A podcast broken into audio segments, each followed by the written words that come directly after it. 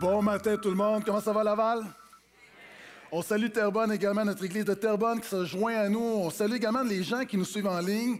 Ce matin, le sixième et dernier message de la série Désintox, où on regarde comment Dieu nous enlève ce qui nous colle à la peau, les comportements toxiques, les pensées toxiques, les paroles toxiques, tout ce qui est toxique dans nos vies, comment Jésus les enlève. Et on s'appuie sur l'épître de Paul aux Romains, les chapitres 6, 7 et 8. Et on a vu plusieurs choses. Hein, on a vu notre péché, on a parlé de nos esclavages, de nos liens, de nos incapacités, on a parlé de nos défaites, de nos, on a parlé de la mort, on a parlé de la vraie vie. Est-ce que vous êtes d'accord avec moi? Dans cette série-là, on a vraiment regardé la vraie vie. Et la vraie vie n'est pas facile. Et c'est facile, c'est un paradoxe, c'est facile d'être découragé, d'être désespéré, d'être découragé soi-même, d'être découragé de la vie. Et après avoir regardé comment Jésus nous euh, désintoxique du péché, comment il nous désintoxique de l'esclavage, comment il nous désintoxique de la loi, du légalisme, de la religion morte, comment il nous désintoxique de la chair, comment il nous désintoxique de tout ce qui nous nuit, ce qu'on appelle le péché. Vous allez voir ce matin que Jésus veut enlever, veut te désintoxiquer du désespoir. Est-ce que je peux entendre un amène à ça? Et si tu as une Bible, tu peux ouvrir avec moi dans cette dernière portion, Romains chapitre 8, les versets 18 à 39. Et pendant que vous tournez, simplement vous euh, dire la chose suivante. Il n'y a pas de situation sans espoir. Il n'y a pas de situation sans espoir. Il y a seulement des gens qui ont perdu espoir dans leur situation. Il n'y a pas de situation sans espoir. Et c'est pourquoi c'est important de comprendre l'espérance que nous donne Jésus. pendant que vous tournez, euh, si vous êtes au portail depuis quelque temps, vous m'avez déjà entendu raconter cette expérience. Et pour moi, c'est l'expérience la plus éloquente pour illustrer l'espérance. Il y a plusieurs années, on a pris des souris et on les a mis dans un bassin pour voir combien de temps une souris pouvait nager. Il y a des gens comme ça qui se posent des questions bizarres. Euh, et rapidement, en moins d'une heure, les souris sont tous mortes noyées. On a reproduit l'expérience et ce qu'on faisait après quelques minutes, on retirait les souris du réservoir. Et on a appris que lorsqu'on remettait les souris, elles étaient plus persévérantes. Et on a réalisé qu'une souris pouvait nager pendant 24 heures. Maintenant, la condition pour nager pendant 24 heures pour une souris, elle devait avoir vécu l'expérience d'une main qui la sort de l'eau. Et les chercheurs ont réalisé que la souris était persévérante parce qu'elle se disait, si quelqu'un me sortit de là une fois, il va le faire encore. Et c'est la même chose quand tu viens à Jésus, quand tu réalises que Jésus t'a sorti de la mort, t'a sorti du désespoir, t'a sorti de tes péchés, t'a sorti d'une vie sans lui. Tout à coup, quand la vie frappe dur, lorsque tu fais face à une impasse, tu as l'espoir parce que tu connais le Dieu qui t'a sorti du trou déjà une fois. Et c'est ce que l'apôtre Paul veut nous communiquer après avoir parlé très durement, après avoir expliqué les ravages de tout ce qui est toxique dans nos vies. Il réalise en même temps où des gens, oui, entendent la bonne nouvelle de Jésus, mais c'est possible d'être, d'être désespéré. Et voici ce qu'il dit. Nous allons lire par portion, versets 18 à 25. J'estime en effet qu'il n'y a pas de commune mesure entre les souffrances du temps présent et la gloire qui va être révélée en nous car la création attend avec impatience la révélation des fils de Dieu. En effet, la création a été soumise à la futilité ou la vanité. C'est le même mot qu'on retrouve dans l'Ecclésiaste, vanité des vanités, donc à la futilité, au néant, au vide. Donc la création de notre monde a été soumise au néant, au vide, non pas de son propre gré, mais à cause de celui qui l'y a soumise, avec une espérance. Cette même création sera libérée de l'esclavage du périssable pour avoir part à la liberté glorieuse des enfants de Dieu. C'est vous et moi ça. Or, nous savons que jusqu'à ce jour, la création tout entière soupire et souffre les douleurs de l'accouchement. Bien plus, nous aussi qui avons les prémices de l'Esprit, nous aussi nous soupirons en nous-mêmes en attendant l'adoption filiale, la rédemption de notre corps. Car c'est dans l'espérance que nous avons été sauvés. Or, l'espérance qu'on voit n'est plus une espérance. Ce qu'on voit, peut-on l'espérer encore? Mais si nous espérons ce que nous ne voyons pas, nous l'attendons avec persévérance quatre points ce matin pour te désintoxiquer du désespoir. Premièrement, nous pouvons garder espoir dans l'épreuve, dans les difficultés, car nous avons une espérance future. Je vais le redire pour les 400 qui n'ont pas bien compris. Nous pouvons garder espoir car nous avons une espérance future. Maintenant, je vais t'expliquer la différence entre l'espoir et l'espérance. Hein, souvent, souvent, on pense que l'espoir et l'espérance, c'est la même chose. La différence entre l'espoir et l'espérance, c'est un peu, on pourrait dire, la différence entre un moteur de tondeuse et un moteur de navette spatiale. Les deux te font avancer, mais il y a un moteur qui va te faire aller beaucoup plus loin. L'espoir, c'est dans le spectre de l'humanité. L'espoir, c'est dans ta vie. C'est tout le monde a des espoirs. J'ai espoir que le Canadien va gagner la Coupe Stanley. On parle de foi ou on parle pas de foi ici, là? L'espoir, nous avons tous des espoirs. Dans ta job, dans ton travail, tu as des espoirs. Nous avons de l'espoir pour nos enfants. Maintenant, l'espérance va plus loin que ça. L'espérance dépasse le cadre de cette vie. L'espérance, c'est Dieu seul qui peut la donner. L'espérance, c'est l'éternité. L'espérance, c'est un monde meilleur. L'espérance, c'est avoir la foi qui viendra un temps où nous expérimenterons quelque chose qui ne peut même pas s'expliquer dans ce monde, où les choses présentes seront passées, où les plans présents seront passés, où la vieillesse, la maladie, ce qui nous fait mal sera fini, où nous serons dans un état de plénitude éternelle. C'est ça l'espérance. Et l'apôtre Paul dit, J'estime en effet qu'il n'y a pas de commune mesure entre les souffrances du temps présent et la gloire à venir. Maintenant, l'apôtre Paul réalise qu'en tant que chrétien, croyant, tu nous visites ce matin, là, tout le monde souffre. Maintenant, j'aimerais que tu fasses l'exercice avec moi. Réfléchis à ton plus gros problème présentement. Qu'est-ce qui te fait le plus mal présentement? Quelle est ta plus grande souffrance présentement? Et je le dis avec respect, sans vouloir banaliser, sans pensée magique, mais réfléchis à ton plus gros problème, ce qui te pourrit peut-être la vie présentement. Il vient un moment donné, là, je vais être vraiment reality check ce matin, là, je vais parler le, langage du vrai monde. Là. Il y a des situations que tu vas porter peut-être toute ta vie. Et si ton espoir est seulement dans ce monde, tu es mal pris. Oui, Dieu peut intervenir dans ce monde, Dieu peut changer ta situation, je le crois, Dieu peut faire un miracle, mais j'ai trop d'expérience pour dire et croire que tout se règle dans cette vie. Quelquefois, la seule chose qui te tient, c'est l'espérance future. Quelquefois, il y a des situations où il n'y a pas de consolation. La seule chose qu'il te reste, c'est l'espérance future. Et l'apôtre Paul dit, J'estime que les souffrances du temps présent ne sont rien comparé au moment où tu vas voir Jésus face à face, où ton corps va être glorifié, ou lorsque, vous savez, des fois, on, vit des expériences où on a des bonnes nouvelles, puis on est comme... Ah! Et lorsque pour l'éternité, tu seras complètement ébahi, le souffle coupé devant la splendeur de la gloire de Dieu qui va t'entourer, c'est comme... Ah! Et là, tu dis, je vais mourir. Tu peux pas mourir, tu es déjà mort. Et c'est pourquoi tu as un corps de gloire. C'est comme, tu sais, euh, des moments où tu es, juste bien. Tu sais, des moments de bonheur dans la vie. Il y en a plusieurs petits moments de bonheur, mais est-ce qu'on s'entend que on ne vit pas des vagues de bonheur 7 jours par semaine, 24 heures sur 24? Mais tu sais, lorsque tu vis un bonheur intense, là, comme, là, tu as le goût de le garder, ce petit bonheur-là, de l'encapsuler, mais la vie éternelle, c'est ce petit bonheur-là qui n'arrête pas comme. Ah! Tu es juste béni. Mais l'apôtre Paul dit il y a quelques fois où quand tu souffres, quand tu pleures, quand ça fait mal, il faut que tu penses à ton espérance. Je peux entendre amène à ça? Puis il parle de la création. Il donne l'exemple de la création, il va dire Elle attend, la création attend avec impatience la révélation des fils de Dieu. OK, attendre avec impatience, c'est comme quand tu vas dans une salle d'attente au Québec. Pour des prises de sang, pour renouveler ton permis de conduire. OK, il faut que tu prennes une semaine de vacances parce que c'est tellement long. Mais avez-vous remarqué, on arrive là, et là, on prend le petit numéro, et là, vous avez le numéro 125. Et là, vous allez vous asseoir, et là, vous regardez l'écran, vous cherchez, et là, vous dites, j'ai hâte de voir combien de temps je vais passer. Là, finalement, tu te rends compte qu'ils sont rendus au numéro 7. Et là, 8, 9. Mais tu as 125. Tu attends chaque chiffre, chaque nouveau numéro est une délivrance.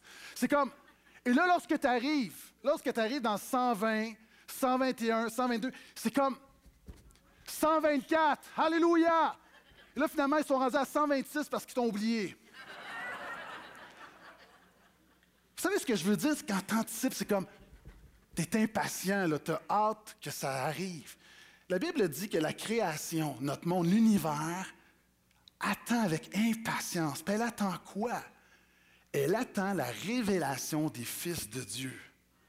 Ça, c'est vous, c'est moi. Si c'est toi qui as mis, as mis ta foi en Jésus, à Terrebonne, à la maison, ici ce matin, vous avez mis votre foi en Jésus, vous êtes fils de Dieu, c'est vous et c'est moi. Et ça veut dire quoi la révélation des fils de Dieu? La révélation, littéralement, c'est le mot grec qui veut dire découvrir. OK, on va se dire la vérité. Pour plusieurs personnes ici, autour de, l'Église, même des gens qui voient des gens aller à l'Église à Terrebonne, on a juste l'air d'une gang de fous qui se réunissent dans un entrepôt ou un cinéma. Est-ce qu'on s'entend a du monde ce matin, là, ils savent que tu es, tué à l'Église et ils ne trouvent pas ça excitant? Alors que toi, tu es là. Eux sont dans leur lit, toutes douillettes avec leur petit café. Et eux, ils pensent qu'ils ont vraiment la journée idéale. Ils se disent Ça a-tu de l'air plate d'être chrétien? Il fait moins 25, tu vas dans la voiture, tu vas à l'église faire des petites prières, chanter des petites tunes, entendre un pasteur plate.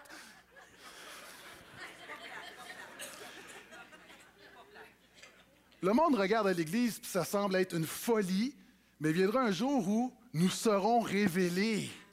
Il y aura la révélation des fils de Dieu où tout le monde va dire Oh, OK, c'était pas juste une religion, c'était pas juste un entrepôt, c'était pas juste une gang qui savait pas quoi faire le dimanche matin, c'est pas juste du monde qui avait pas leur carte de chez Costco puis se trouvait faire d'autres choses à faire. Ces gens-là avaient compris quelque chose que Jésus est le seul sauveur.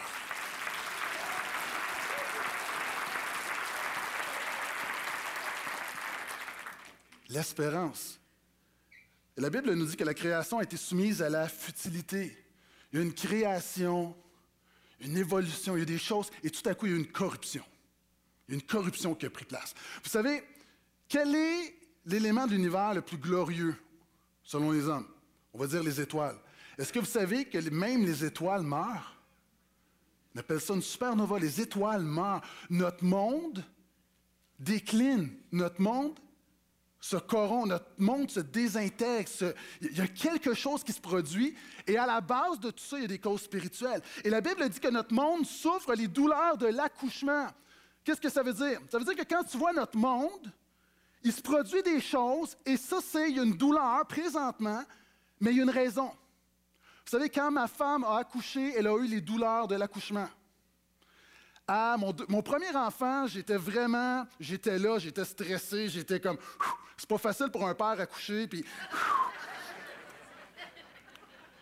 Là, je disais à ma femme, serre-moi la main, s'il vous plaît, c'est pas facile.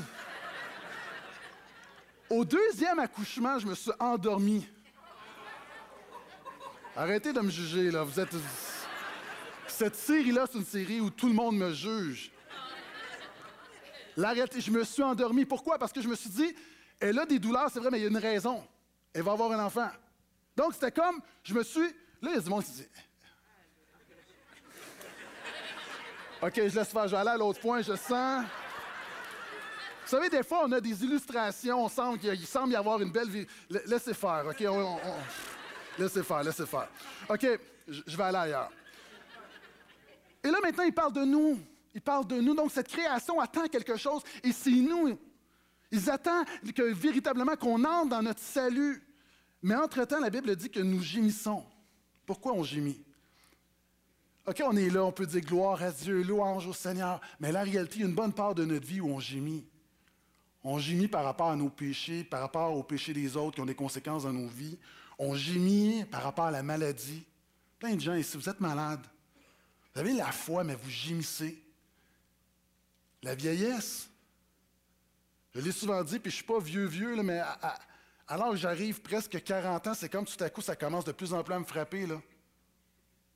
Il y a une réalité, puis je suis très sérieux, il y a une réalité comme, hey, OK, je rencontre quelqu'un qui a cette semaine, quelqu'un qui a 80 ans, je me dis, la moitié de ma vie, là, dans l'autre moitié, je suis rendu là. Il y a une réalité, c'est comme, puis vous vieillissez, nous vieillissons, il y a la maladie, la vieillesse, la mort, on vit, on vit des deuils, on perd des, êtres qu'on aime. Ça fait mal. Et l'apôtre Paul dit, ne soyez pas comme ceux qui n'ont pas d'espérance. C'est-à-dire, nous gémissons, tout le monde gémit, Mais le chrétien n'est pas meilleur qu'un autre, mais le chrétien gémit, mais de manière différente, parce qu'il a une espérance. Et l'apôtre Paul dit, nous avons en nous les prémices de l'Esprit. En fait, l'apôtre Paul, dans ce texte-là, et là, je vais vous choquer, mais il dit, à vous les chrétiens, vous dites souvent, on dirait, moi, je suis sauvé. L'apôtre Paul dit, en fait, vous êtes sauvés à moitié. Là, des gens qui disent, Pasteur Gaétan, ça ne marche pas, tu n'es pas cohérent, là. Tu nous enseignes qu'on est sauvé, on est justifié, la sécurité, puis là, tout à coup, tu nous dis, on est sauvé à moitié. Oui, on est sauvé à moitié. Pourquoi? Parce que le Saint-Esprit est en moi, j'ai une nouvelle naissance, mais j'ai encore ce corps-là. Ce n'est pas un corps de gloire. J'ai la gloire à l'intérieur de moi. Le Saint-Esprit me transforme de gloire en gloire. Mais mon espérance, c'est la résurrection.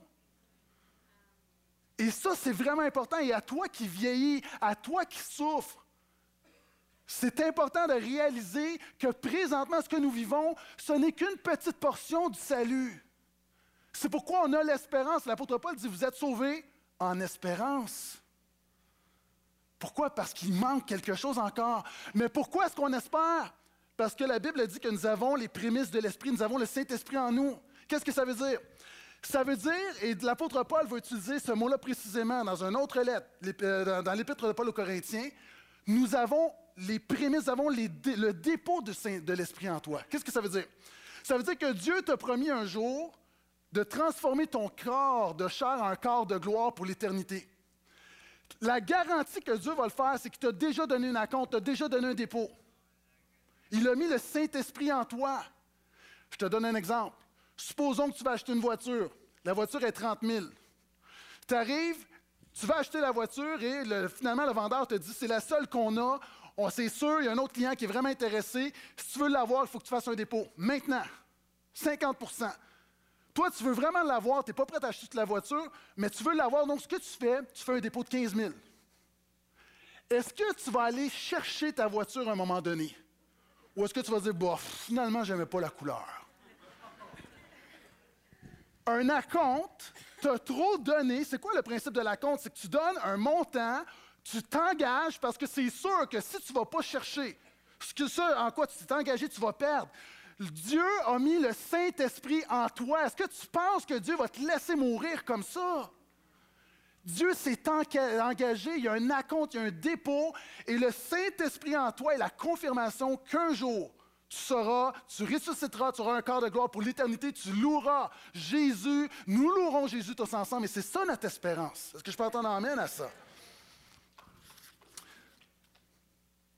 Cette semaine, euh, mon épouse et moi, on était voir euh, mon, notre pasteur, premier pasteur, quand je donnais ma vie à Jésus, donnais ma vie à Jésus sous le ministère du pasteur Michel Turgeon à l'église d'Antique. Et pasteur Turgeon, euh, ceux qui le connaissent, c'est un homme très, très solide, grosse poignée de main. Les gens disent, tu sais, souvent ils me disent, tu donnes une poignée de main, c'est lui qui m'a appris ça. OK? Pasteur Turgeon, un homme très, très solide, euh, c'est celui qui m'a donné ma première chance dans le ministère. si aujourd'hui, je suis l'homme, le pasteur que je suis, c'est en grande partie grâce à lui. Et euh, c'est un homme qui vieillit. C'est un homme qui, euh, dans les dernières années, euh, il a eu un diagnostic d'Alzheimer, tout ça. Dernièrement, c'était encore plus difficile, donc il est à l'hôpital et depuis maintenant un mois. Et on était le voir cette semaine et c'est assez, troublant et touchant de voir un homme toujours que, tu as connu, toujours solide, et lorsque la maladie frappe, hein, avec tout ce qui vient avec. Donc, Évidemment, l'Alzheimer, c'est as des bons, des mauvais jours, euh, reconnaît pas toujours les gens, les discussions sont pas toujours cohérentes. Mais juste de prendre un temps, puis tu te dis, il y a un homme qui a servi Jésus toute sa vie, qui a prêché l'Évangile, un solide. Tu sais, il y a des hommes, le pasteur Sam, il y, a, quelques hommes de, de, la génération qui nous ont précédés, des pasteurs, des solides. Tu sais, des hommes solides, qui, des rocs. De, voir tout à coup la maladie, bon. Puis à la fin, je dis, euh, est-ce qu'on peut prier ensemble? Puis il, chuchote, puis il n'y a pas de discussion cohérente, puis euh, tu essaies quelquefois, quand quelqu'un fait l'Alzheimer, tu essaies d'entrer, mais tu ne peux pas entrer. Là, Et là, on, prie, puis là, il, comprend, il me donne la main. On prie. Là, à la fin, Amen. Et là, c'est comme si tout à coup, il, il revient. Puis là, il me regarde. Puis Pasteur Turgeon disait toujours la même chose à la fin des réunions. Puis là, il me dit exactement la même chose. C'est comme si la prière l'a ramené, l'espérance l'a ramené, puis il a dit Victoire dans le nom de Jésus.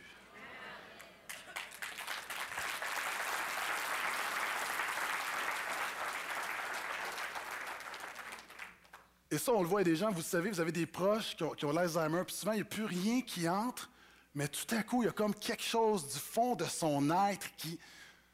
Waouh! Ça, c'est l'espérance. L'espérance, il y a quelque chose qui dépasse le biologique, une espérance profonde. L'apôtre Paul nous donne une deuxième, raison de ne pas perdre espoir, versets 26 à 27. Nous avons l'aide du Saint-Esprit. Pourquoi est-ce que tu peux garder espoir ce matin dans l'épreuve? C'est que tu as l'aide du Saint-Esprit. De même aussi, l'Esprit vient au secours de notre faiblesse, car nous ne savons pas ce qu'il convient de demander dans nos prières. Mais l'Esprit lui-même intercède par des soupirs inexprimables à celui qui sonde les cœurs.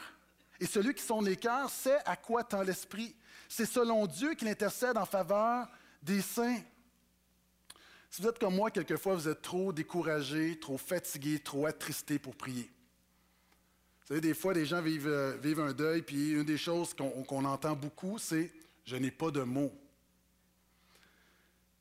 Ici, la bonne nouvelle, c'est que lorsque tu n'as pas de mots, le Saint-Esprit en toi ne manque jamais de mots. La Bible nous dit que l'Esprit vient au secours de notre faiblesse.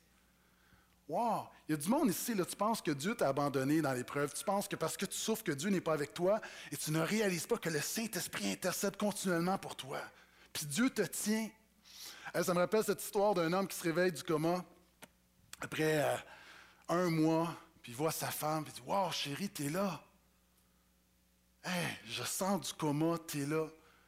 Et là, l'homme me dit je me rappelle quand j'ai perdu ma job, il y a 20 ans, on a tout perdu. Tu étais, à mes côtés. Puis je me rappelle quand j'ai parti mon entreprise, puis j'ai fait faillite, tu étais à mes côtés. Puis quand j'ai été très, très malade, tu étais encore à mes côtés. Puis à chaque moment difficile de ma vie, tu étais à mes côtés. Puis quand j'ai eu mon accident, encore une fois, je me suis cassé les deux jambes, tu étais à mes côtés. Puis là, je réveille du coma, tu étais encore à mes côtés. Coudon, je commence à penser que tu me portes malheur.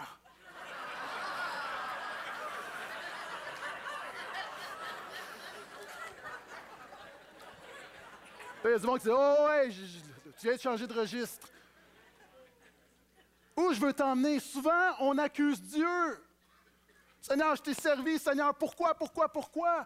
Et on accuse Dieu. Dieu, tu es, à mes côtés, puis regarde, on dirait que depuis que je suis chrétien, on dirait que c'est pire. Alors qu'il est là à tes côtés, il te soutient, il te supporte. Il a envoyé ton Fils, il a mis le Saint-Esprit en toi, et le Saint-Esprit intercède par des soupirs inexprimables. Et c'est intéressant parce que ça reprend, ça fait écho à ce que l'apôtre Paul vient de dire en disant que nous gémissons, nous soupirons. Il emploie le même mot pour le Saint-Esprit. Quelqu'un a dit qu'il y a deux types de prières. Il y a les prières exprimées et il y a les prières soupirées. Qu'est-ce que ça veut dire?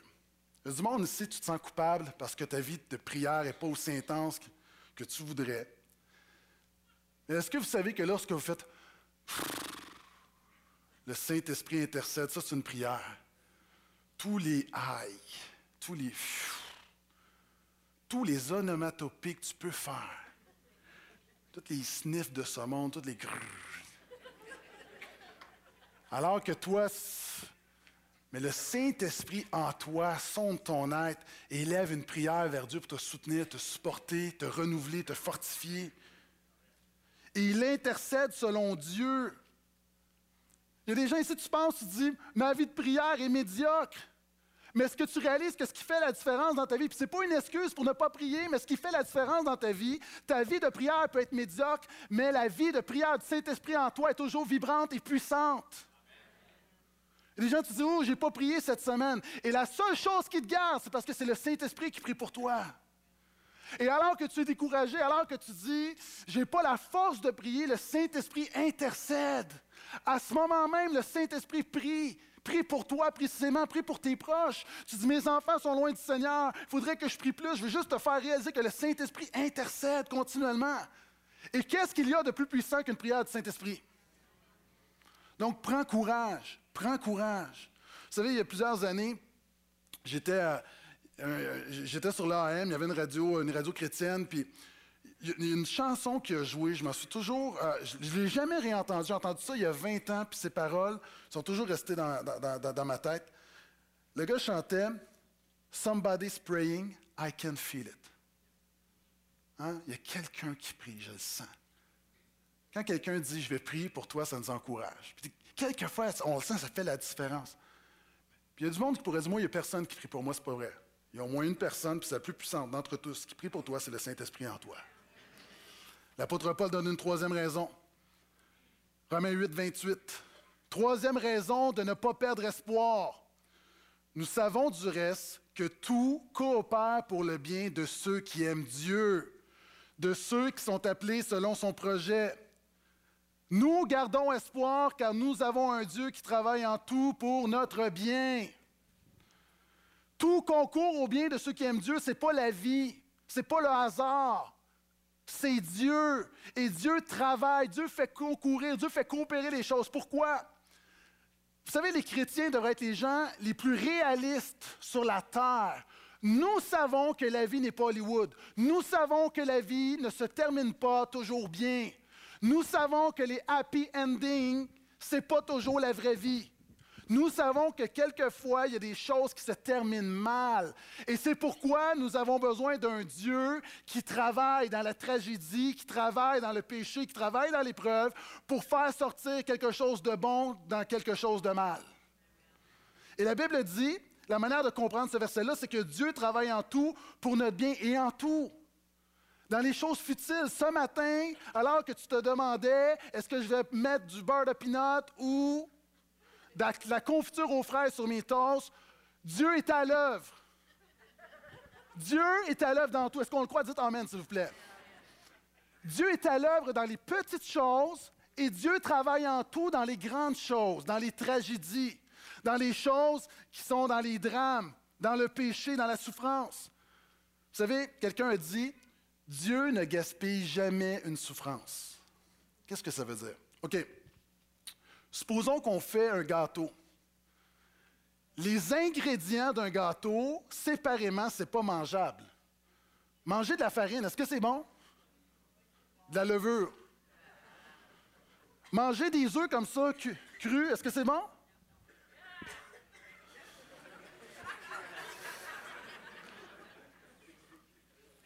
Oui, il y a du véhicule là-dedans. Trois cuillerées de sucre, est-ce que c'est bon? Il y a du monde qui disent oui. Hein. Mais mélangez tout ça, faites cuire, ça fait un succulent gâteau. Tu vis des chutes, tu vis des épreuves, c'est pas bon. Mais alors que Dieu prend ça, puis que sous la chaleur de l'épreuve, tu dis est-ce que quelque chose va sortir de bon, Dieu est en train de faire une œuvre dans ta vie. C'est ce que la Bible nous dit.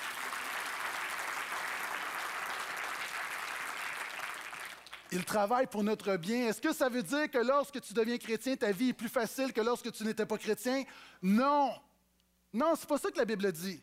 La Bible dit simplement que lorsque tu deviens chrétien, Dieu a la capacité de faire sortir du bon des pires situations. Et ta pire épreuve, Dieu veut t'en guérir. Dieu va s'en servir pour t'enrichir, pour te façonner. Il va la recycler, puis il va bénir les autres au travers de toi. Et regardez, ce n'est pas une loi universelle, c'est tout concours au bien de ceux qui aiment Dieu. Pourquoi? Moi, cette semaine, j'ai comme eu un flash. Pourquoi la Bible dit que tout concourt au bien de ceux qui aiment Dieu? La Bible ne dit pas que tout concourt au bien de ceux qui croient en Dieu. Parce que dans l'épreuve, ma conviction personnelle, OK, c'est pas théologique, je pourrais le démontrer, il faudrait que je réfléchisse, mais ma conviction personnelle, c'est que dans l'épreuve, l'amour de Jésus est plus dominante, plus importante que la foi en Jésus. Allez dire, oui, ça va ensemble. Non, mais quelquefois, il y a des gens, tu crois plus que Dieu peut changer ta, situation, mais parce que tu l'aimes, tu continues de t'accrocher à lui. J'étudiais Daniel, Daniel 3, Shadrach, Mishach, Abednego. Le roi dit Soumettez-vous, prosternez-vous devant la statue que j'ai faite. Ils disent non, sinon je lui dis Je vous envoie dans la fournaise. Et qui vous délivrera de ma main? Shadrach, Meshach, Abednego vont dire, si Dieu peut nous libérer, OK, qu'il nous libère, mais d'une manière ou d'une autre, nous ne servirons pas tes dieux. Et ce qui est intéressant, c'est que Shadrach et Abednego sont en train de dire, peut-être que Dieu ne va pas nous sortir de la fournaise, peut-être qu'on va mourir brûlés, mais d'une manière ou d'une autre, nous l'aimons. Et c'est pourquoi je pense que l'amour, et dans Romains 8, alors qu'il parle, dans la deuxième portion, parle beaucoup d'espoir, d'espérance, c'est l'amour de Jésus qui revient. Et c'est ceux qui l'aiment.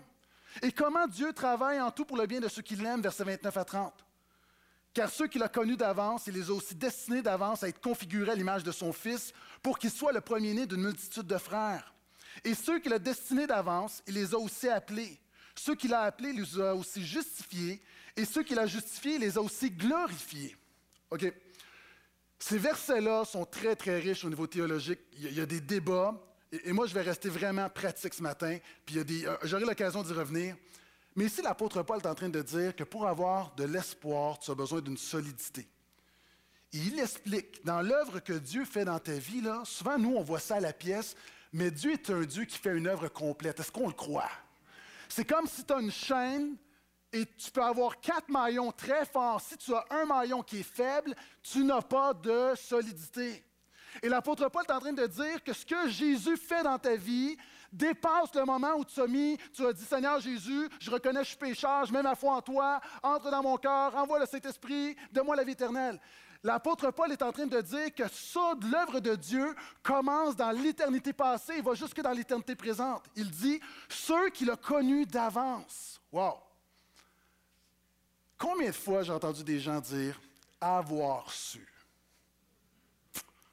Avoir su qu'elle était de même. avoir su qu'il se serait passé ce qui s'est passé j'aurais fait différemment. Est-ce que vous comprenez ce que je veux dire? Avoir su, hein, moi, moi j'ai des classiques de mariage. Hein. Je dis souvent, l'amour rend aveugle, mais le mariage donne la vue. OK? C'est comme pourquoi. Oh! Moi, là, après une semaine, je le dis Qui es-tu? Tu n'es pas ma femme. Je veux voir Valérie. C'est comme. Pourquoi? Parce que là, tu rentres dans la réalité. Quelqu'un a dit L'amour est un rêve, le mariage, c'est un réveil matin. L'autre personne a dit L'amour, c'est comme un, mirage. Hein, tu te maries, il y a comme le cocotier, il y a le soleil, le sable, et après quelques temps, tout disparaît, puis la seule chose qui reste, c'est le chameau.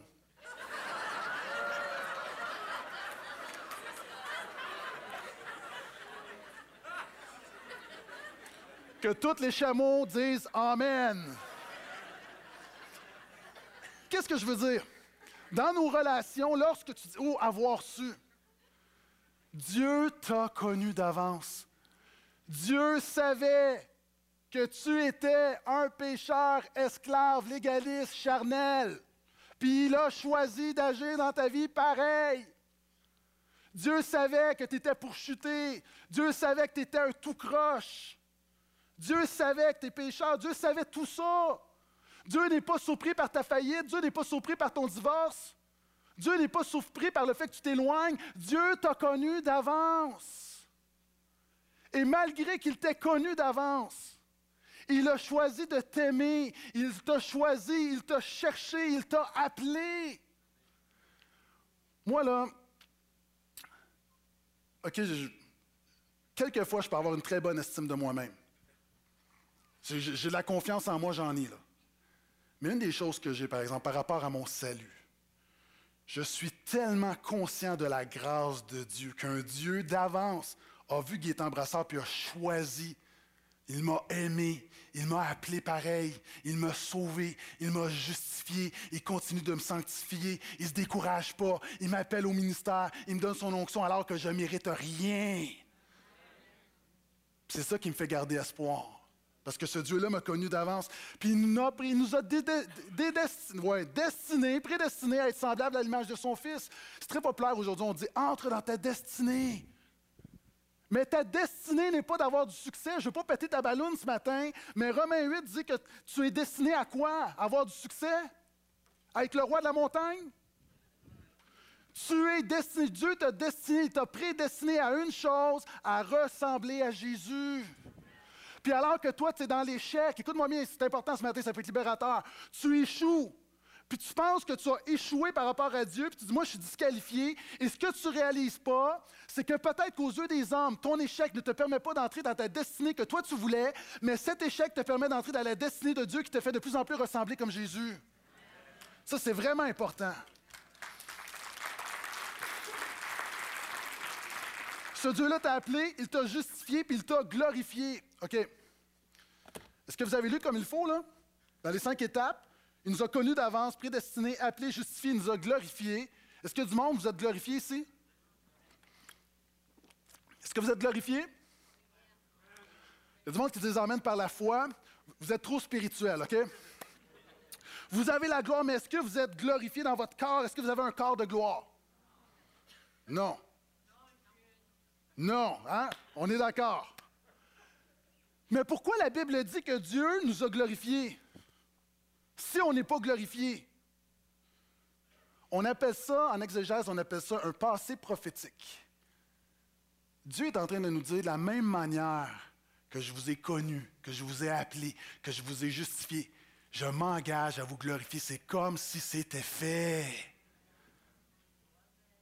Est-ce que ce n'est pas réconfortant alors que moi, dans ma chute, dans ma marge de chute, alors que dans ma sanctification, quelquefois, je fais un pas en arrière, deux pas, un pas en avant, deux pas en arrière, quelquefois où ça va pas comme je veux. Est-ce que ce n'est pas réconfortant? Alors que je suis découragé, désespéré de savoir que Dieu, Dieu s'engage, il veut me glorifier, il veut mettre sa gloire en moi. Et moi, je vous le dis, là, je garde ma Bible. Et quand j'arrive au ciel, si Dieu me dit finalement, c'est pas pour toi, je te kick out, je vais dire Hey, oh, oh, oh, oh, tu t'es engagé là. Tu as dit, ceux que j'ai justifiés, je les glorifiés. Tu t'es engagé sur ta parole. Est-ce que tu es menteur? Non. Oh!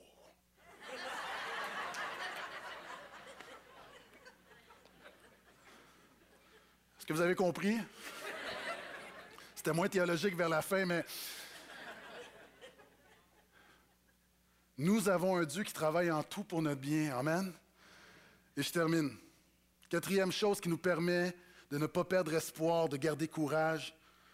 Préparez-vous, là, vous n'avez jamais entendu ça à l'Église de Portail. Quatrième vérité. Pourquoi tu gardes espoir? Pourquoi nous continuons, nous persévérons? Pourquoi nous relevons la tête dans l'épreuve? Pourquoi lorsqu'on chute, on en appelle à la grâce de Dieu et on se relève? Parce que nous avons Jésus. Il y a du monde qui nous visite pour la première fois, vous dit Ça, c'est ton punch? Nous avons Jésus. C'est ta meilleure ligne ce matin? Oui, c'est ma meilleure ligne. Je vais t'expliquer pourquoi. Et alors qu'on termine cette série, la fin des désintox, l'apôtre Paul, après avoir passé tout ce qu'on a passé, il dit au verset 31, Que dirons-nous donc à ce sujet? Il pose cinq questions.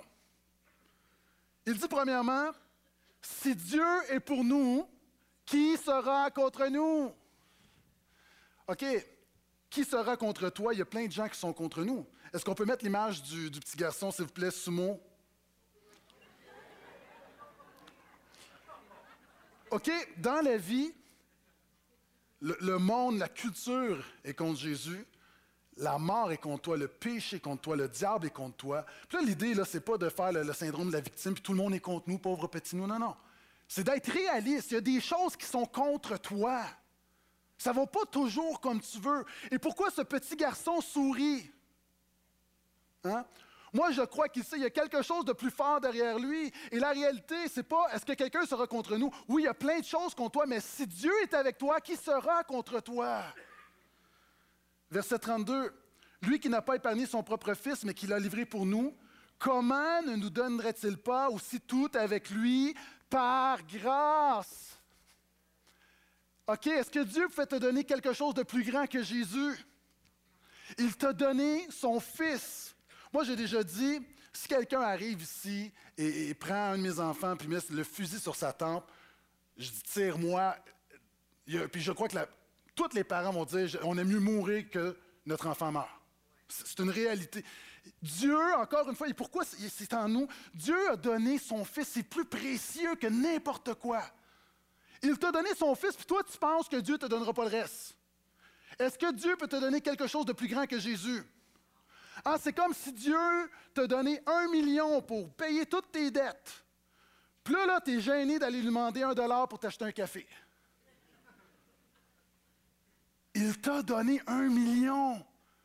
Il t'a donné Jésus. Il a brisé la mort, le péché, tout ce qui était toxique dans ta vie. Et toi, tu penses que par grâce, Dieu, il y a des choses qu'il ne va pas te donner? L'apôtre Paul dit non. Dieu est grand et nous avons tout par grâce. Regardez, il dit, verset 33, Qui accusera ceux que Dieu a choisis? En passant, là, le diable est appelé l'accusateur. Mais regardez ce qu'il dit, c'est Dieu qui justifie. C'est pas ta famille qui te justifie, c'est pas tes collègues qui te justifient, c'est pas tes œuvres qui te justifient, c'est même pas toi qui te justifie, c'est Dieu qui te justifie. Et si Dieu te déclare lavé, pardonné, racheté, restauré, marche comme quelqu'un de lavé, pardonné, restauré. Et regardez, il continue verset 34. Qui condamnera? C'est Jésus-Christ qui est mort bien plus, il est ressuscité, il est à la droite de Dieu et il intercède pour nous. J'ai fait allusion à ce verset-là la semaine dernière. Il n'y a plus de condamnation. Il y a des gens ici qui ont besoin de prendre cette promesse. Et j'ai un autre verset que j'ai mentionné. La Bible dit que si notre cœur nous condamne, Dieu est plus grand. Il y a des gens ici qui ont besoin de comprendre que ton salut, ta sainteté, ta justification, pas, elle n'est pas avec toi. Elle est dans un coffre-fort au ciel. Elle est en Jésus. C'est pourquoi l'apôtre Paul dit, nous avons Jésus. Donc, alors que oui, tu peux être découragé par le péché, par tes chutes, par l'épreuve, par tout ce qui se passe autour, mais nous avons Jésus. Il termine avec cette dernière grande question. Qui nous séparera de l'amour du Christ? La détresse? Il y a des gens ici, tu es dans la détresse, tu es dans l'épreuve. L'angoisse? Il y a du monde ici, tu es dans l'angoisse, tu es dans la peur, des phobies, des craintes. Persécution? Certains pays du monde, il y a des gens qui aiment Jésus, qui sont persécutés. La faim, il y a du monde ici qui a de la difficulté à boucler ton budget. Le dénuement, le péril ou l'épée. Ainsi qu'il est écrit, à cause de toi, on nous met à mort constamment. On nous considère comme des moutons qu'on égorge. Mais dans toutes ces choses, dans toutes ces choses décourageantes, mais dans toutes ces choses, nous sommes plus que vainqueurs par celui qui nous a aimés. Je peux entendre amène à ça? Car je suis persuadé que ni la mort, ni la vie, ni les anges, ni les principautés, ni le présent, ni l'avenir, ni puissance, ni hauteur, ni profondeur, alouette, ni aucune création ou, aucune autre créature ne pourra nous séparer de l'amour de Dieu en Jésus-Christ, notre Seigneur. C'est puissant.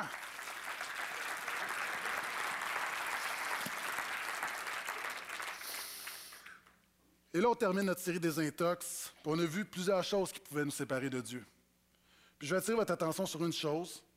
Dans toutes ces choses, tout ce qu'on a vu, ce qu'on a vu encore ce matin, dans toutes ces choses, nous sommes plus que vainqueurs. Et en grec, c'est un mot. Nous sommes. Le mot, là, littéralement, c'est hyper vainqueur.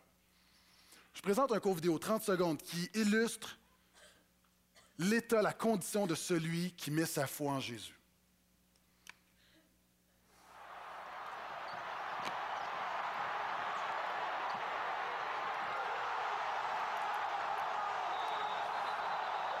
Panier, panier à 0.6 secondes, victoire assurée.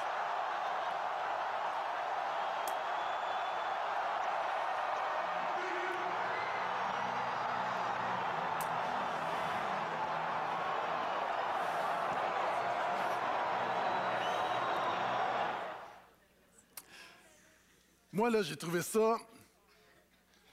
À, 0.6 secondes, c'est comme à 99,9% tu gagnes. Là, c'est la victoire, c'est la victoire, c'est la victoire. Mais là, par formalité, il faut se placer. Et là, tout à coup, un gars qui prend une chance, lance le ballon à, l'autre bout du terrain. Point, il l'a, il, gagne. Maintenant, les premiers étaient vainqueurs, mais les deuxièmes sont plus que vainqueurs.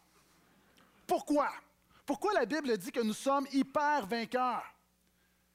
Parce qu'on part de tellement loin. On était tellement perdus tellement pécheur, tellement esclave, tellement incapable de faire le bien, tellement séparé de Dieu, tellement charnel, tellement désespéré, que quand des gens comme ça, tu annonces la bonne nouvelle qu'ils sont vainqueurs en Jésus, ils ne sont pas juste vainqueurs, ils sont plus que vainqueurs.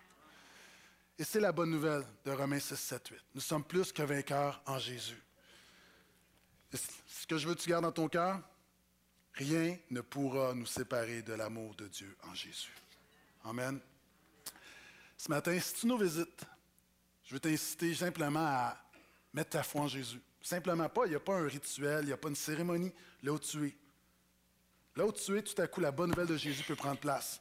tes péchés pardonnés, réconcilié avec Dieu, le Saint-Esprit en toi, une deuxième chance dans la vie. Jésus veut le faire dans ta vie. Et pour chaque personne qui est dans ce lieu ce matin, qui, alors qu'on termine cette série des intox où on célèbre ce que Jésus nous a débarrassé, ce qu'il va continuer de faire dans nos vies, qu'on puisse prendre la communion pour euh, sceller, sceller la parole qui est annoncée. J'ai eu plusieurs témoignages des gens qui disent J'ai compris la grâce, et des choses tranquillement, je vois des liens qui, commencent à, être brisés dans ma vie, qu'on puisse sceller on va prendre la communion ce matin. On va le repas du Seigneur, la Sainte Sainte, qui est un rappel que la seule chose qui nous donne la victoire, c'est ce que Jésus a fait pour nous, c'est pas ce que nous avons fait pour Jésus. Amen. Donc, si ce matin c'est ton cas, tu dis moi là, ma vie est déterminée non pas parce que j'ai fait, parce que je fais pour Jésus, mais parce qu'il a fait pour moi. Je t'invite à prendre la communion, à prendre le pain, à prendre le vin, de le retenir, s'il vous plaît. Nous allons le prendre ensemble. Donc, alors que nos amis peuvent distribuer, s'il vous plaît.